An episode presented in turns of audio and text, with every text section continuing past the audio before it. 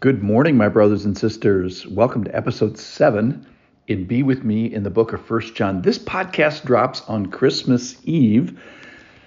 Merry Christmas to all of you. And it's a reminder that God is here. God shows up. Yesterday we talked about God being the, the whole Bible being primarily a love story. And today we're going to find out that it's more than just a love story. It's it's something worth fighting for. You have great value and you are worth fighting for. So Jesus showing up and coming and starting this rescue operation, he's the real prize. And the real point here is that he loves us, he loves you, and he finds you worth fighting for. Okay. So we are celebrating that this rescue operation is born. It, the, the, the operation is born, literally. And the battle plan comes at great cost, and it is with great effects. Christ is coming. There's no plan B. That's the good news. The bad news is, in today's passage, there is an antichrist. So simply, it is, it is anybody who is an opponent of Jesus. It's uh, someone that's against Jesus and in place of Jesus. Uh, can be singular or can can be plural. So while we are waiting for Christ here on Christmas Eve, we're also the warning here is watch for the Antichrist.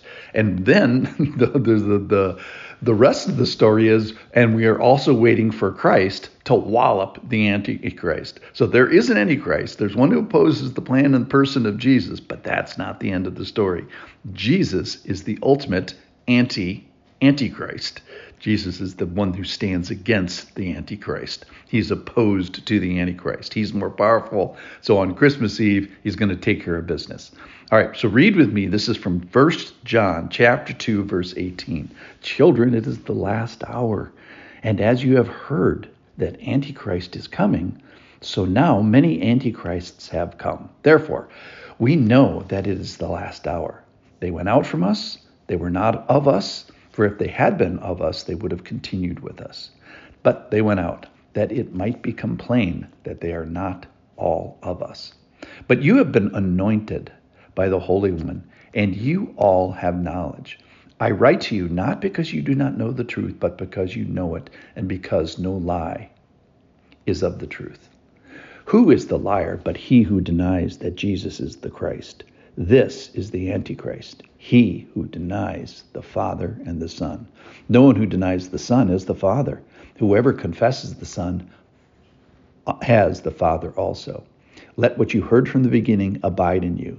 If what you heard from the beginning abides in you, abides in you, then you too will abide in the Son and the Father. So an, a new character is introduced here in First John. That is the Antichrist or the Antichrists. That's what heresy is, is one that denies Jesus as the Christ, the Messiah, the anointed one, the king. Um, and if in doing so, if you deny Jesus, you are denying the Father as well. So no one who denies the Son, the Son has the Father, and whoever confesses the Son has the Father also. So this this entity, this anti-opposed one, had, was predicted. Children, it is the last hour, as you have heard that the Antichrist is coming. So he has. You've already heard about this uh, people. This is a predicted person. Um, it is a person, it is also a plural. Uh, it can refer to a singular person that's opposed to Christ, or uh, multiple people that have been opposed to Christ, or one in particular who comes up in uh, Revelation and also in Second Thessalonians. This person is a poser. He's a um, he's a he's a wannabe. Now, the, here's the thing that's a little bit confusing. He's also powerful. He comes with signs and and wonders, and on the other hand, he's also powerless because Christ is going to smote him with the breath of his mouth. So let's talk about the signs and wonders for a sec for a second. So during Christ's earthly lifetime, the signs and wonders that Jesus used were used to authenticate his message. Same thing with Peter and Paul when they did signs and the apostles did signs, they authenticated the message of the Lord. Now that we have the message, the message is used to authenticate any signs and wonders that we may or may not see. So, wait, I'm telling you it's Christmas Eve and we're waiting for the Christ, and you're telling me that I need to be watch, I need also to watch out for the Antichrist, watch for the Antichrist. I'm watching both for Christ and I'm watching for the Antichrist. Exactly. Let what you have heard, that is his message, abide. Abide in the message. We cannot separate the true Jesus from his message, and abiding in him is abiding in his message. So, yes, we are waiting for Christ, and we are also watching for the Antichrist. I have to point out this passage um, yeah, about this man of lawlessness, a similar guy who's talked about in Second Thessalonians. So Revelation talks about this. Second, Second Thessalonians talks about this. The Gospels talk about this. So let's not be surprised when they when we see or meet an Antichrist. They also come with signs and wonders and opposed to Jesus.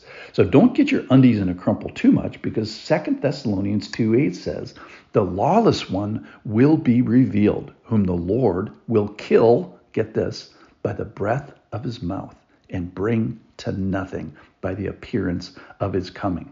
So, yes, we are waiting for the Christ. We do that seasonally here on Christmas Eve. We are also, according to the passage from 1 John chapter 2 today, is we're watching for the Antichrist. And then if we pull in Second Thessalonians, we're also waiting for Christ to wallop the Antichrist. So, yes, there is an Antichrist, the one who opposes the plan and the person of Jesus. But that's not the end of the story. Jesus is the anti the anti antichrist. Jesus stands opposed to the antichrist and he's way more powerful. So on Christmas Eve, we are waiting for Christ. We are waiting for the anti antichrist. And when we find him, we should abide with him, stay with him, remain with him. But back to our love story. So, our love story, the Bible is primarily a love story, it's also a battle story. That is, you are worth fighting for. And God does not God does not leave the one who is opposed to him unopposed. We have Jesus, the one we have been waiting for. He is the anti antichrist. Merry Christmas.